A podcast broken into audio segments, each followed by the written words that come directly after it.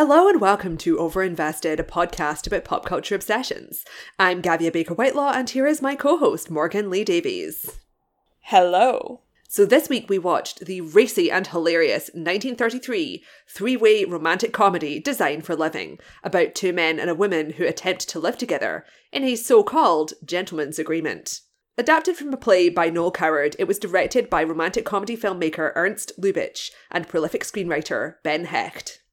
So, this is a Patreon request from Jen, and we would like to say thank you very much to Jen for this request because it was so much fun to watch this movie. friend of the show, Charlotte Geeter, watched this a month or two ago and immediately was like, Morgan, you must watch this film. And I was like, it looks great. I should watch it. And then just kept getting distracted by things. And so finally, I was forced to watch it.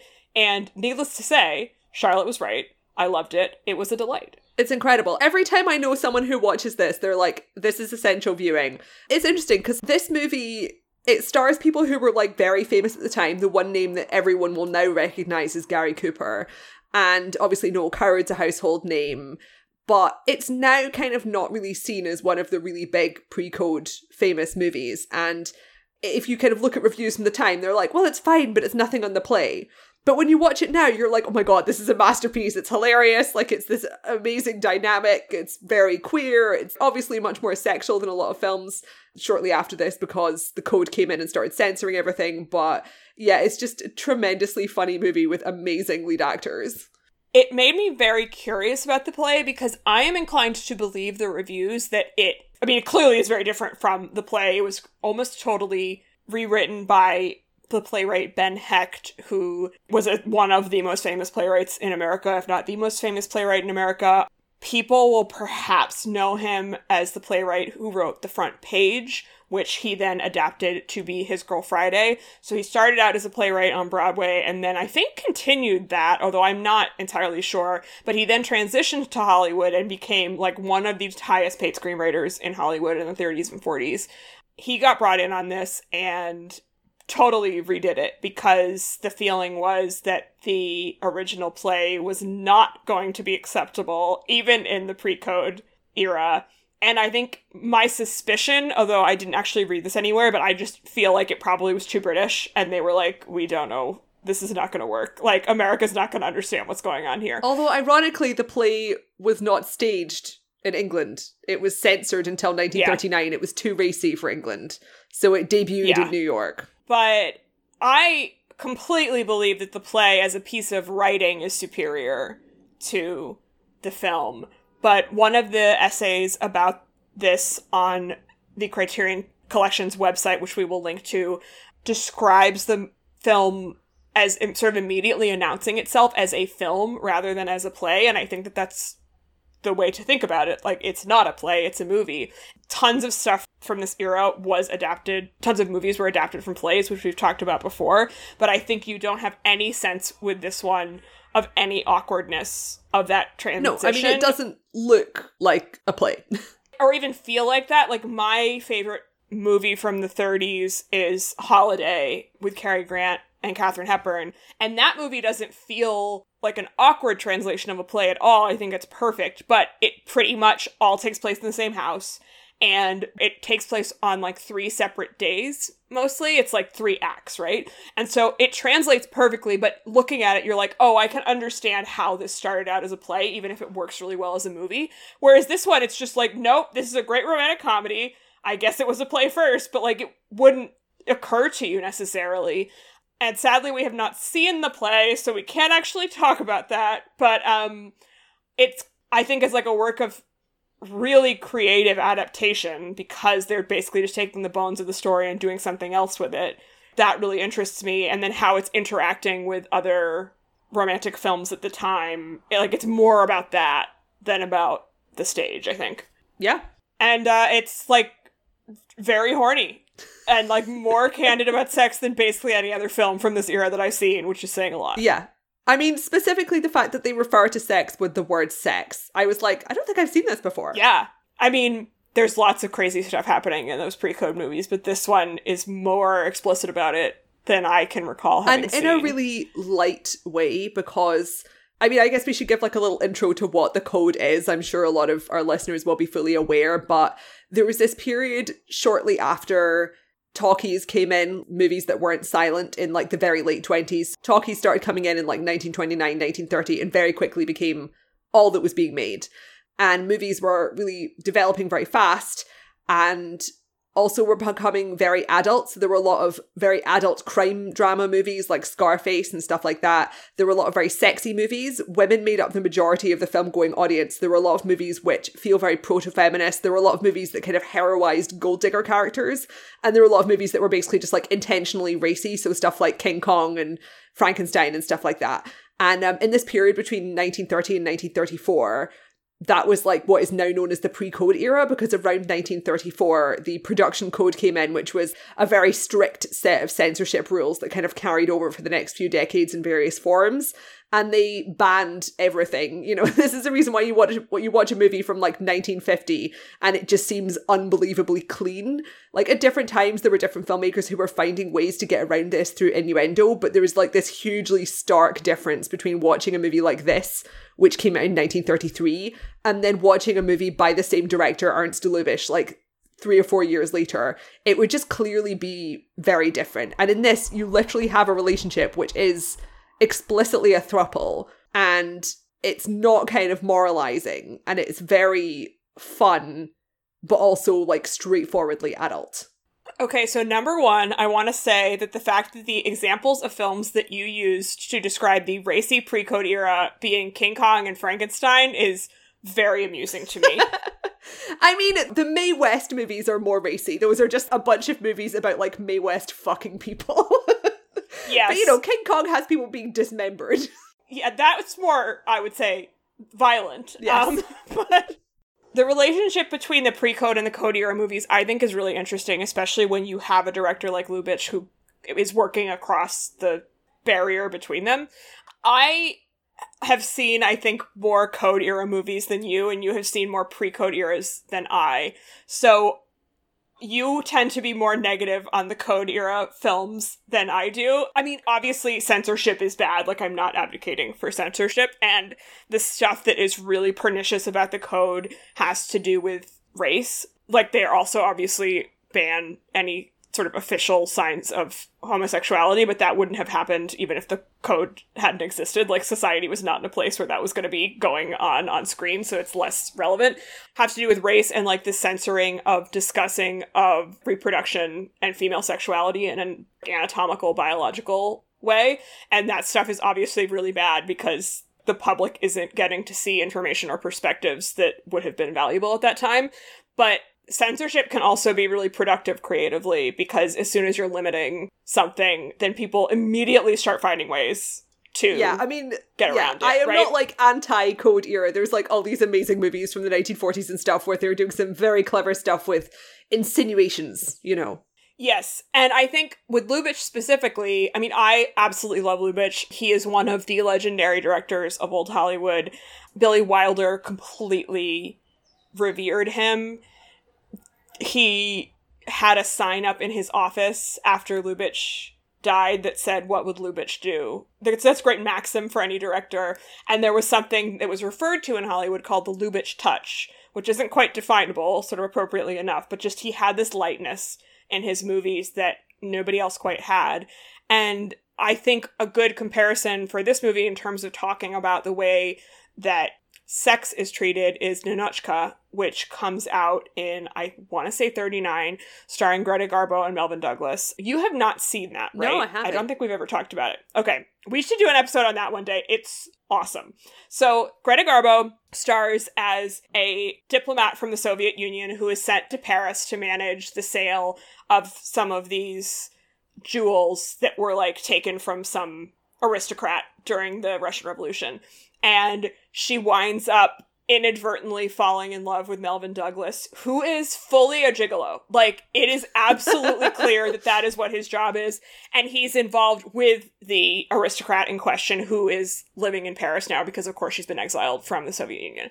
And Greta Garbo is, at first is like, I am extremely Russian and I don't believe in pleasure or capitalism and Paris is a horrible place. And then of course she's sort of seduced by Paris and she's seduced by Melvyn Douglas. But it doesn't I don't want to give away the ending. Obviously they wind up together. But it doesn't end on a note of being like capitalism is good actually. Like it's more ambivalent than that. So it's like there's a moral questions, but it's not like moralizing exactly. And he manages to get across very clearly what is going on sexually between these people in a way that's very provocative, but without being as provocative as he is in this movie, which we will start discussing more fully in a second. And um, I think a lot of it was just about like who the filmmaker was. And if you were really committed, you could get a lot of stuff through. And like Ninotchka is so much about sex and just can't say it and in this film, they actually literally say it, which even for the pre code era is like quite startling. And I actually think part of what I loved about this movie is that it's definitely not the sexiest movie I've seen from this era, despite having all No, these incredibly beautiful people in it. It's so straightforward that it almost bypasses that, but that's part of what's kind of radical Well, because the it, tone is a comedy you're emotionally invested in rather than being an erotic film. It's just like a comedy Yes. that acknowledges sex is there. Yeah, which the May West films definitely do acknowledge it, but it's more about like she has lots of like one-liners and Yeah, I mean, her movies are and, you directly know. riffing on her previous career as a cabaret artist. The initial pre code movies, which were like her best and raunchiest, are just a vehicle for Mae West to be Mae West. Yeah, and Marlene Dietrich, who's the other sort of like great. I mean, she is the great pre-code actress to me, though she of course kept going after. Hers are the movies I think of as being the most sexually charged. Yes. and there is still that sense of like something that's unconsummated even if they have actually had sex by that point it's not talked about as explicitly as in this movie like in the movie she made with Josef von Sternberg she made one with gary cooper in fact called morocco and like that is such a sexy horny movie That movie is But it's- so good. oh my god, it's incredible. But there's something about they can't quite be together, and there is this like distance that can't be bridged, and that's also happening in this movie because you have this these three people, and there's this question of like, well, who's she going to choose, and how are they going to decide who's going to be together? And of course, the solution is that they all should just be together. But it's played for comedy as opposed to being played in a serious like the sex is always comedic. Like the woman in this movie is just like i guess i'll just be with this guy now. Like i guess i'll stay Yes. over at his place tonight. It's not sort of a mysterious, sultry European vibe. yes. And lubitsch often sets his movies in this kind of fantasy of europe even if there is a specific location. Like Ninotchka is very much in paris. This is in paris too but it's not real paris. Like it's just this kind of not american Yeah. place I mean, it's this right? really interesting period in earlier Hollywood where simultaneously, like during the Depression, there's this kind of sense of like European fantasy people are really interested in, and there's loads of kind of cultural crossover because there's loads of people migrating from Europe, especially once you get to the 30s and people are migrating for political reasons. But like Lubitsch was one of many, many directors who came out of the German film industry. Like he started out as a stage actor and then he was a slapstick comedy silent movie actor. He had like some famous character who was apparently very famous in Germany named Mayer. No idea who that guy is, but like that was his initial career. And then he came over to Hollywood and made silent films and then crossed over to talkies, which a lot of silent film directors just never managed because it was such a different skill set. But he like adapted really, really quickly and then found success like until his death in I think the late 40s. But yeah, it's like this kind of idea of having these European directors who are bringing this international vibe to squarely American audiences. And we have three American actors here. So, Yeah, and I think the movie makes such good use of that sense of Americanness that they all have and the idea of an American being abroad. So the film literally starts with them speaking French to each other. And then once they realize that they're all American, they're like, oh, they like hum the national anthem, but in like an ironic way. I mean, I want we need to start talking about this movie because we we're like we're like a quarter of the way through this podcast already. But I just want to introduce these three actors to the audience. Absolutely delightful cast, and also at this point, all three of these were squarely A-listers. Gary Cooper, as we said, is the most famous one, and I'm sure we'll be talking about his performance at length. but he is like famously one of the top actors in Hollywood history. Unbelievably talented, did a huge volume of movies, but is kind of particularly known for westerns these days. Like those are most of his lasting movies, and just like stunningly gorgeously handsome, very tall. And then the two co-stars are Miriam Hopkins and Fredric March, both of whom were huge at this point.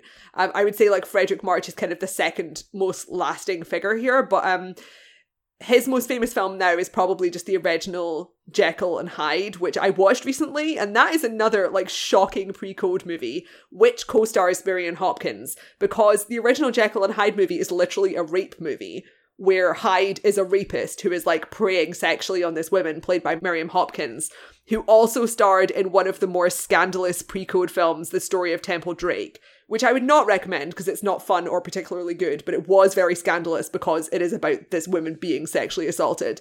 But yeah, like she was this big actress at the time and had a, a very successful career. And then the three of them here together are just doing this really light, delightful, well characterized story, which kind of breaks free of the bounds of typical love triangle stuff, not in the sense that it's a thruple, but more in the sense of just the balance of power between the three characters, because this woman is not kind of characterized as a seductress or a gold digger or whatever. Like, yes, she is being very kind of sexually free, but she's just on equal footing with them and they are kind of just pals they're friends as well like as morgan said there's this absolutely delightful introductory scene where they're on the train and kind of she goes into a compartment where there's these two guys who are already there who are friends and they're both like taking a nap and then she draws a sketch of them which is just like a funny little caricature and then she goes to sleep and they wake up from their nap and they look through her notebook and you know find this sketch of her and it's just like it's it's almost like silent comedy because it's just like all these visual punchlines. And that's kind of how we find out that she is a commercial caricature artist who does cartoons for adverts and stuff. Like she works for an advertising company.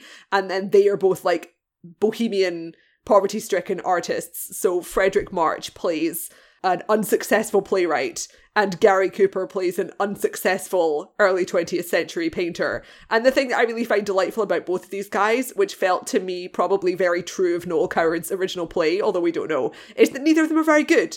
Yeah, that Criterion essay talks about the fact that they're both just like not very talented. and the key problem they have is they don't have a good agent, and she becomes their agent. yes. And well, she has this great moment where she's like, you know, men are allowed to fall like test drive basically a bunch of different women and then pick which one they like the most, like hats. But I am not allowed to do that. Like women aren't allowed to do that. So and they're like, so which one of us do you choose? And she's like, both. I'm just gonna. There's not gonna be any sex. That's when they actually say sex, which is quite shocking. But um, I'm just gonna like be your muse and well, I can't remember what other word she uses, but like basically their mom and like manage their careers. And of course then they're very motivated because they want to sleep with her like that. And they're living in this just garret in Paris, which is, I mean, it's it's a very obvious looking set, this horrible little apartment that's filthy, and there's just this great repeating punchline where she's doing all these kind of seductive poses. She will like languish on furniture to emotionally manipulate them into paying more attention to her. But whenever anyone languishes on the couch, this massive plume of dust comes out because everything is like filthy. And Gary Cooper's shirt is constantly tearing because like he can't afford a new shirt. It's just, it's delightful. Yeah, they push all the shit on the floor, like literal garbage, under the one chair.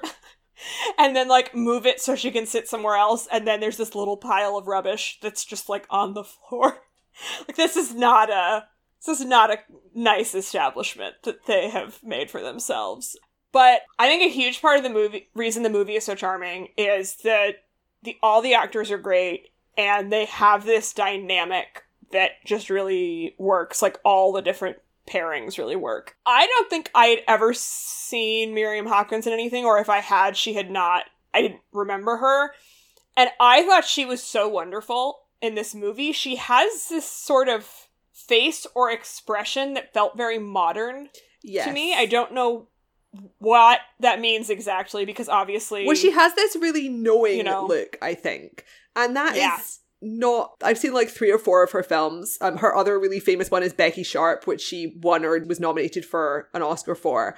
But um I feel like she must have been a relatively varied actress because when I think about a movie she made in the same year as this, Temple Drake, which was the source of a ton of lawsuits because it was too racy, she's playing just like the absolute quivering lipped ingenue. She's got like a southern accent. She's like weeping all the time. And I watch this and she feels about 10 years older. And there's just this sense of perennial amusement. It's just really charming and fun to watch. And there's this sense of her kind of not quite dominating, but like tricking these two men occasionally in a way that does feel distinct from a lot of the movies in this period, like I said, where you do have a character who is in some way a gold digger who is the protagonist. Yeah, there's something about her eyes. It's the look that feels very now to me somehow. And I think that character seems clearly to be like a problem for these two men. Like she's just causing difficulty, but not in a way where you're like, oh, she's scheming and is just like, you know, wahaha, like I'm gonna ruin these men's lives. She's totally sympathetic too. It's just that you're watching it being like, this feels like it's gonna end badly for everyone. Like this doesn't seem like this Well, it's because the tone the tone here. is like so silly for most of it, which is why it works so well. Because like there is the scene after both of these men realize that rather than both having befriended this woman, they're both literally sleeping with her because like they both sleep with her in quick succession, and then return to their apartment and through like a series of ridiculous coincidences figure out what's going on. And they both were like, our friendship's over and get like very dramatic and have little tantrums like children. And then they make up really quickly and are sort of hanging out together and making jokes and being like, well, we're just going to promise never to mention her again. Just that woman. We'll refer to her by her surname only. So it's like just the tone of it is so light. And that is also one of the scenes where like it's very clear that the two men should have just kissed. Oh, I mean, it's like so many moments in this movie where you're like, obviously you two are also sleeping together, but that cannot be yes. actually acknowledged. And Fine. the physicality of them is amazing because the way they're introduced is like it really does feel like they have been friends for ages and ages. They're very mocking of each other. They've also clearly lived together for ages because their finances are kind of overlapping. You know, you have Gary Cooper making fun of Fredric March's play and being like, God, I don't want to hear any more, anything more about it. But when his play becomes successful, thanks to Miriam Hopkins' interference, he's like so proud of him and so happy of him. And like, just their the way their personalities complement each other is just very well done because you've got Gary Cooper's artist character is like quite serious and temperamental you know he's got the sort of the darker tone and then Fredric March is like less so but also very conceited and immature Yes, I was gonna say they're dumb in different ways. they're both so they're that both works. stupid Yeah, and I think the acting styles complement each other really well too. I mean, they have great chemistry, but Fredric March is someone I kind of associate more with pre-code stuff, although he absolutely well he has a more old-fashioned vibe his biggest roles were pre-code but like as you said had this really long career but his acting style feels like I don't know if he was a stage actor, but it feels like he must have been a stage actor. And then Gary Cooper is kind of famous for having this incredible natural charisma, which is kind of the defining trait of a lot of lasting Western icons, because the whole purpose of those Westerns is to have these really naturalistic, masculine physicality situations with these guys.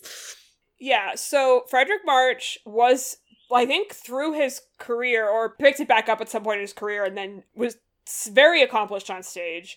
And the thing that his his big later role was the father, I want to say, in the best years of our lives, which was the big sort of like America processing World War II movie that made one gajillion dollars at the box office in 1946 and is an absolute masterpiece. And I don't think I realized it was him. Oh, is that the thing where there's like it. several generations of soldiers coming back from war? Yes. Okay. Um, it's the one with the there's an actor in it who was severely disabled Oh, okay, from the war, who was like not an actor except for in this movie, and he won an honorary Oscar for it. And I think Fredric March won the actual Oscar for it. And he definitely feels more like naturalistic in that, but that's in like 46, so he would have had time to adjust.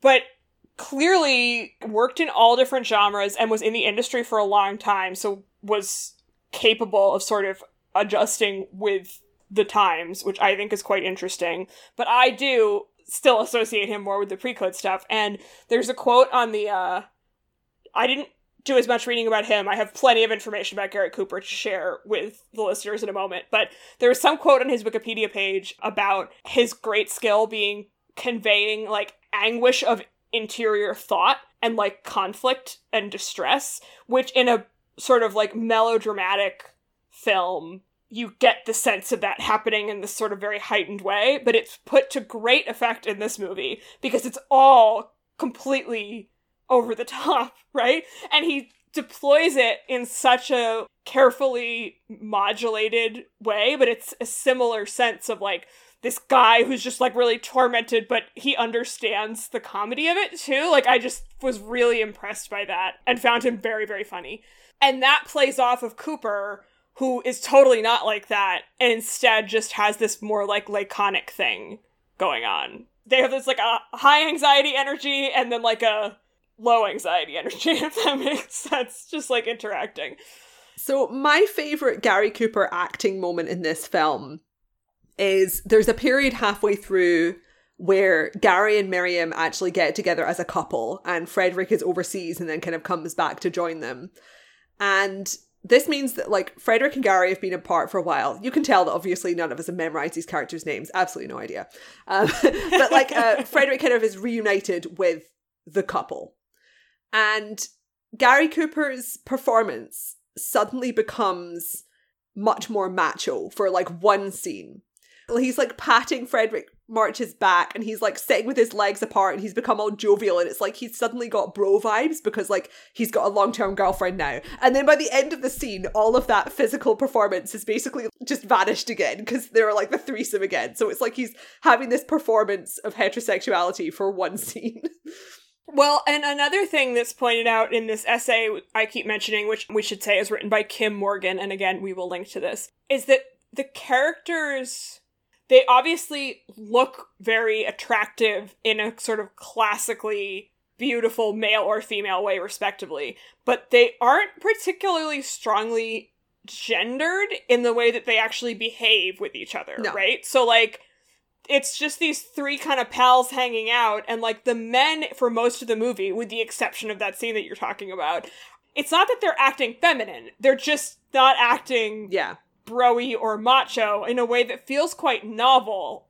which contrasts so much with so many films at this time because like the movies i mentioned that feel very proto-feminist from this period it is in kind of ways that we would now be like oh it's like girl boss vibes you know because it's it's like they're very explicit but like here is a woman who is doing something really powerful whether that's through her sexuality or by succeeding in the business world or just by outwitting her enemies you know it's like a kind of girl power narrative whereas in this it is just like they are equals you know Yes, except that she's smarter than they are. yes yes But not in a like a super like brilliant way. It's just that they Yeah. are quite The only part of the dumb. role here that is gendered is something which we very shamefully have not mentioned yet, which is the fourth character played by Edward Everett Horton, who is from the beginning of the movie. She he is like Miriam's best friend in quotes. He is her boss, and he is positioned himself as her sort of mentor, father figure,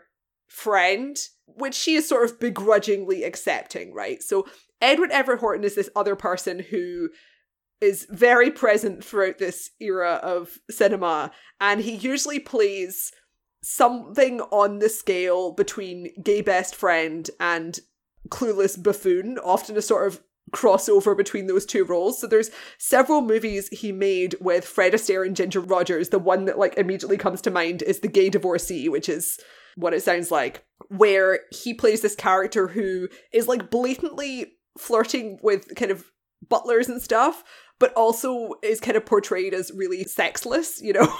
Because, like, he is just this, like, dummy who doesn't understand anything about relationships, is kind of his role. And in this, he's this very stuffy figure who's trying to protect Miriam from these two men who he sees as dangerous interlopers. And of course, she finds this completely absurd because she's like, oh, I did invite them to my apartment. Yeah, um, I love Edward Everett Horton, as does I think everyone who is an aficionado of this era of film.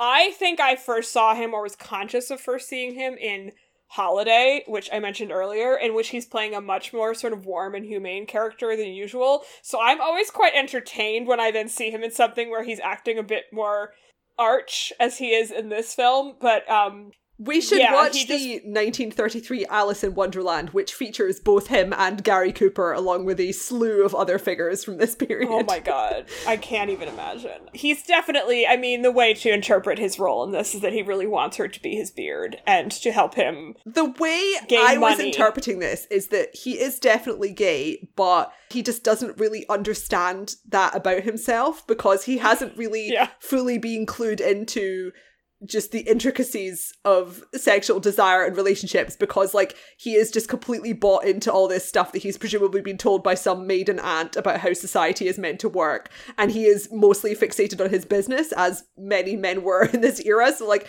he actually has kind of bought into the stuff that everyone else is tacitly just ignoring about society and relationships Yes, that also definitely works. All makes sense. In any event, he's not a great candidate for. no also he's like he's significantly less hot than the other two as well this is a boring middle-aged man Yes, older and less hot, and probably gay. So the combination of those factors is like, mm, maybe not so much. I do want to talk more about Gary Cooper though, because I I just have some facts that I must I must share. So I read a book a few years ago called High Noon by Glenn Frankel that is about the making of High Noon, which became like a flashpoint in the HUAC investigations because the screenwriter got blacklisted. The director may have also, I can't remember. I think it was just the screenwriter. I would recommend it as kind of like an intro book for people who are interested in HUAC because it's very accessible. But even if you know a lot, it's still great, very fun. And because Gary Cooper is the star of High Noon, there's it kind of serves also as like a like general biography of him. Obviously, it's not the same as reading a full biography, which would have way more information. But um, I was paging through it before we started recording and um, refamiliarizing myself with some of the details of his life because I find him like super super fascinating as a star because as you say he is mostly remembered for westerns of which High Noon of course is one probably I mean I'm not an expert on the westerns he made but that's definitely the one that's most well regarded now I would say it is a great movie but um his background is really fascinating as is the way that people I think kind of talked and still talk about his acting style so he grew up in Montana. His father was a lawyer and his mother was English. And she was very worried that he and his brother would turn into basically like Hicks growing up in Montana. And so she sent them off to boarding school in England for three years. And they were like wearing tuxedos and top hats and like learning how to bow and stuff at this boarding school, which like the, so that combination is so fascinating and completely makes sense with his career right? Because he's in montana he learns how to do all the ranching stuff and then he also gets three years where he's like learning to be a little gentleman. And both of those things he's using as an actor. So like you couldn't have planned that better for what he ultimately winds up doing he goes to college and doesn't graduate and he kind of just like kicks around he wanted to be a cartoonist and then like that didn't work Uh, the giant hand of god pointed down from heaven and said you're too good looking for this yeah. So he goes to Hollywood, starts doing stunts, and I assume someone is like, who is this handsome boy? we must get him more prominently in front of the camera. And so he starts working as an actor. And I think the way people have traditionally talked about him is that he just has this sort of like natural charisma and he talks in this sort of like low voice. And obviously in the westerns, like the style of those movies is that the heroes are quite recessive. And um there's a note in the movie about he also had a ton of luck, of course, as everyone has to have to succeed in Hollywood. But like he basically was making it right as the transition from silence to talkies was happening, and he has a great voice that sounds normal.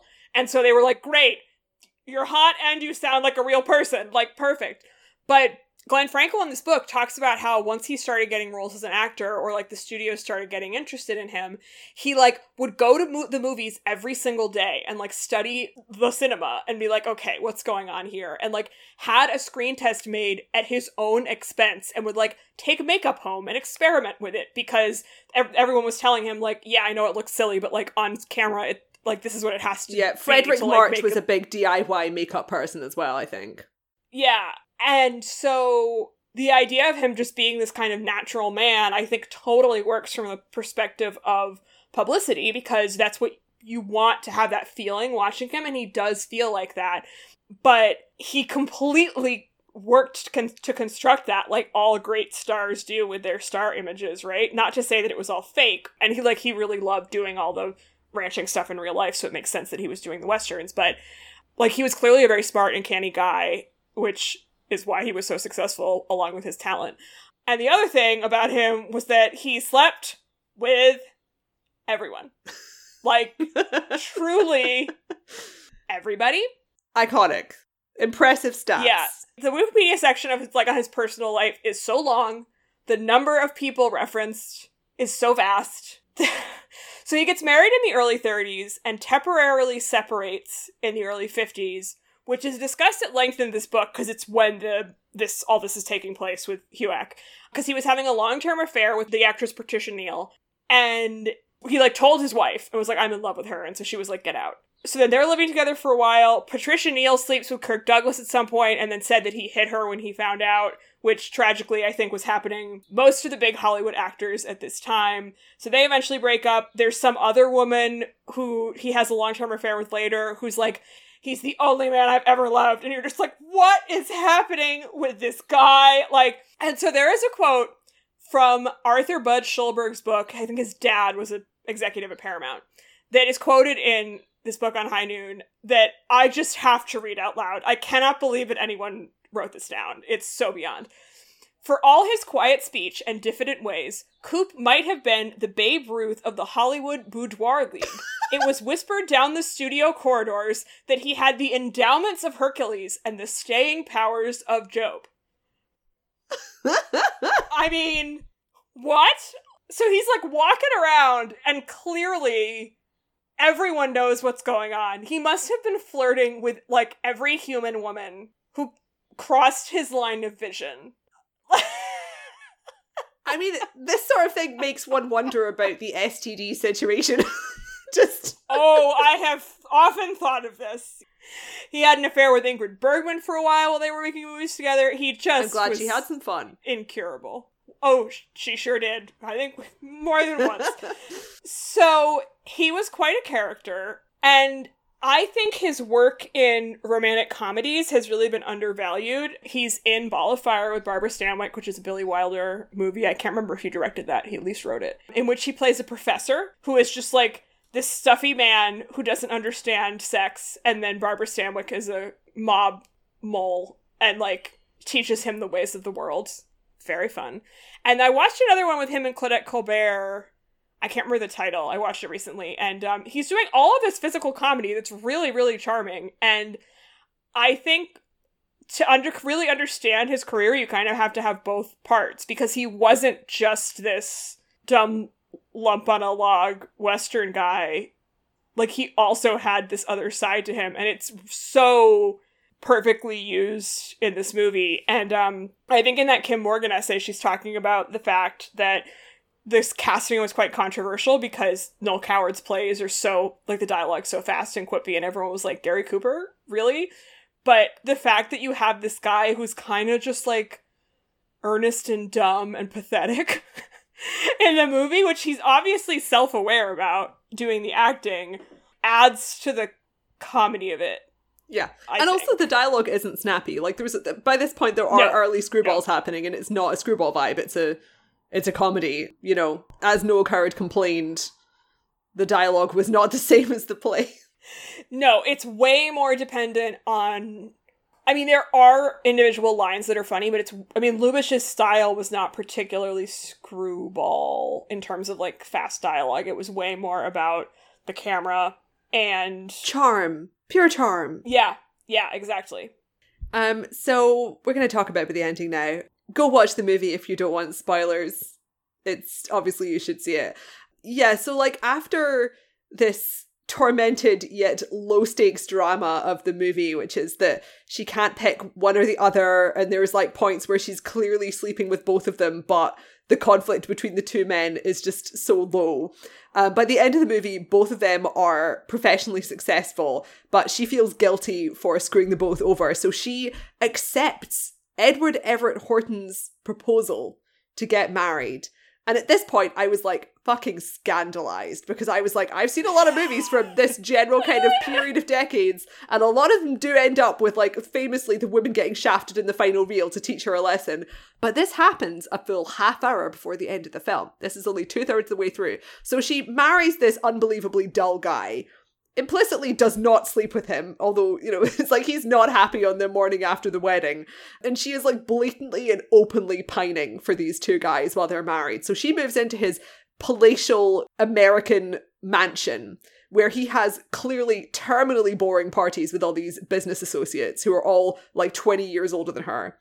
And then Fredric and Gary interrupt one of these parties wearing a pair of beautiful tuxedos and essentially arriving like a dance act or something. They're all arriving like in unison and like march up the stairs to tear her from the horrors of her marriage. And um it's all like highly comedic and delightful. The husband walks in on all three of them in bed together, although like they're all fully clothed and stuff, but it's very cute and funny.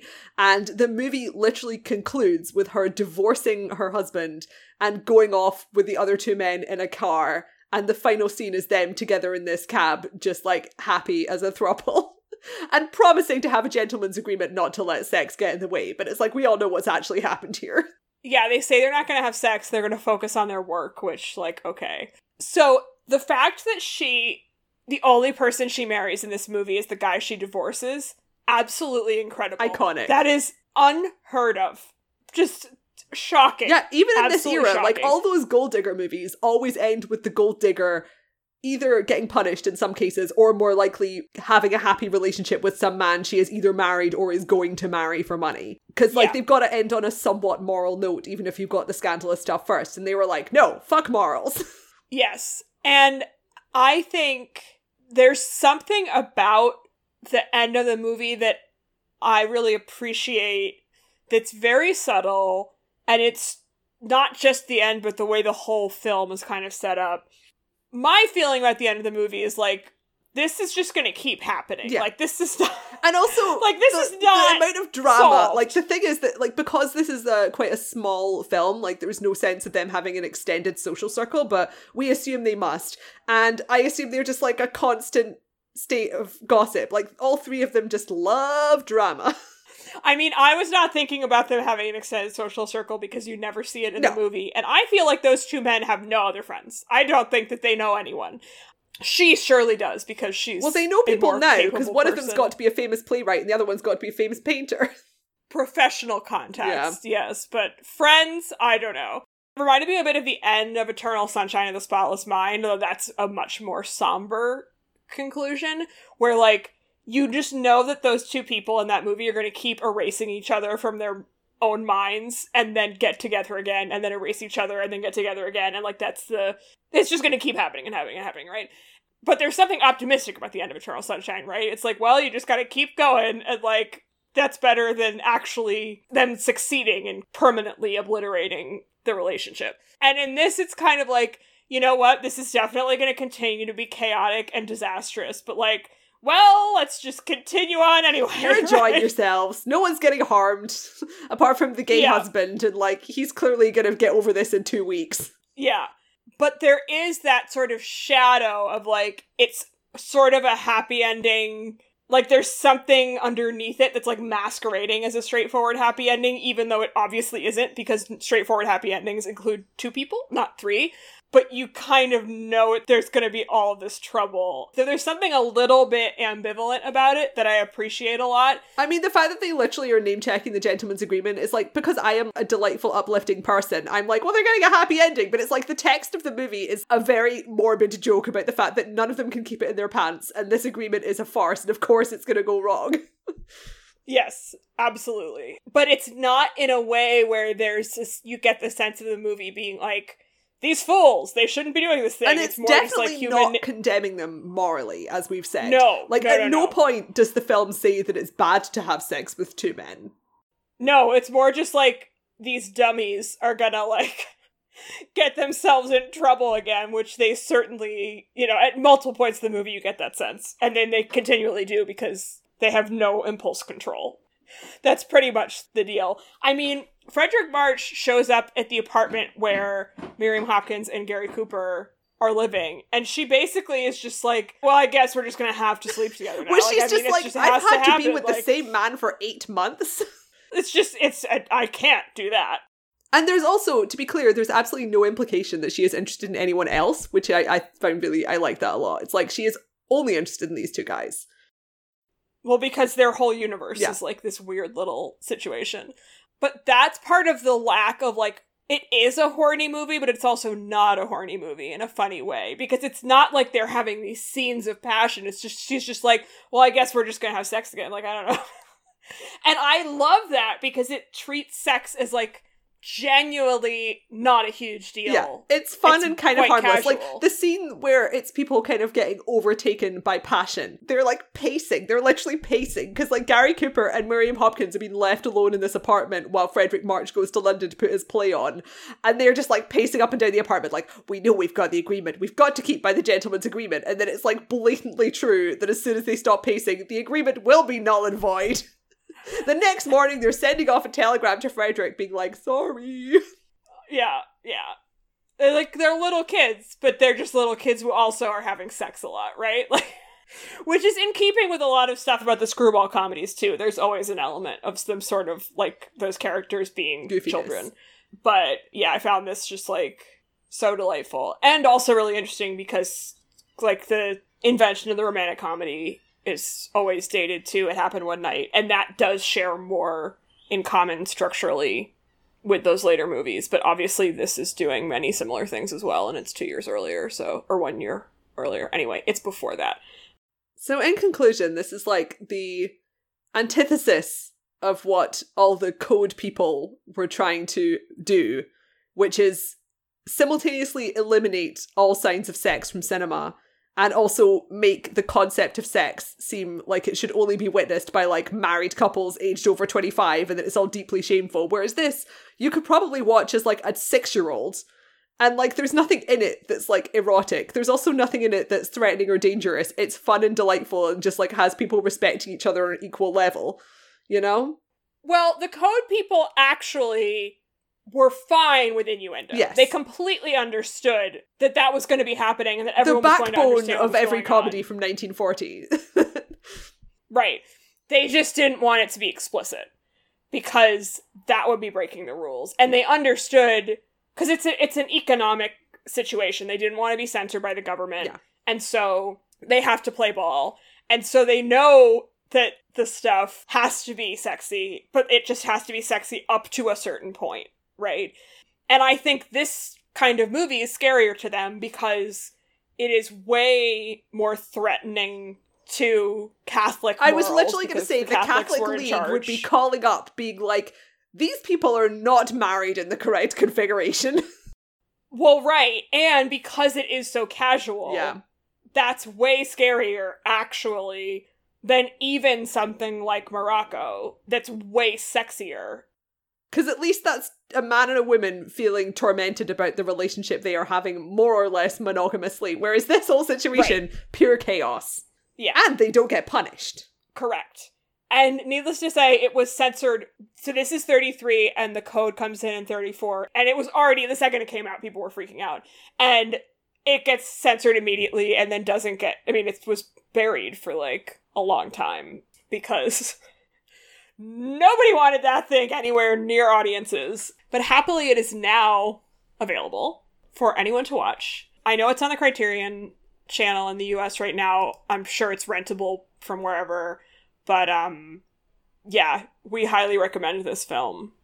Um Gabby, would you like to share what we will be doing next week with our listeners?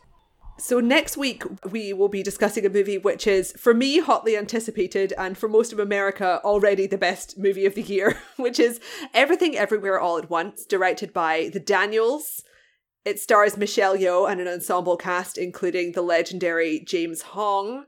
I know very little about this film because I've been carefully avoiding spoilers for months, but it does involve the multiverse and parallel dimensions in some capacity and is being praised by absolutely everyone for being super fun and interesting and emotionally move- moving and artistically exciting. So, yeah, we will be discussing that next week. Now it is finally out in the UK. Yes, and I saw this a couple weeks ago and I liked it, but I liked it less than I would say most critics. So I will be very curious to see your reaction. I think it will be really interesting to talk about in any event. I think some things better very good and some things are less good. So, but it is indeed very long and full of everything. So there's a lot there's a lot of stuff to get into. And I'm thrilled that you can finally see it so that we can finally talk about it because it has been You just like spent weeks and for... weeks seeing all the like film critics on my Twitter feed talking about how it was the greatest film they'd ever seen. And I'm sitting here like, why isn't it out here yet? Where is it? I mean, I honestly I think getting a little distance from the hype machine is probably not the worst thing in the world because I think the people who've seen I know who've seen it more recently, it's like everyone's calmed down a little bit, and I think that that's a perfectly fine way to experience a movie. But um, Michelle Yeoh is obviously just like transcendent in this film, as I'm sure most of our listeners by this point have experienced. So, as with Batman, we will be coming to you a couple months late with our take on this movie, but it is still doing super well, and I think it's going to be talked about throughout the year with awards and everything. Love to see so. an indie movie do numbers. Yes, absolutely. So that will be next week. Thank you so much again to Jen for requesting this movie on Patreon. It was absolutely a delight to watch and talk about. And if you would like to support us on Patreon slash request an episode of your own, or listen to our upcoming mini-sode on the original Top Gun in preparation for Top Gun colon Maverick, you may do that at patreon.com slash overinvestedpodcast. We also greatly appreciate ratings or reviews. Um, a five star rating or review on Apple Podcasts or whatever other podcast service you use is super helpful in terms of visibility. And Gavia, where can our listeners find you and your work online? You can find my work at the Daily Dot, and you can find me on Twitter at hello underscore Taylor. And you can find my work at Bustle, and you can find me on Twitter and Letterboxd at ML Davies. The podcast is on Twitter at OverinvestedPod. Our Tumblr is Overinvested Podcast, and our website is overinvestedpodcast.com. Thanks. Bye.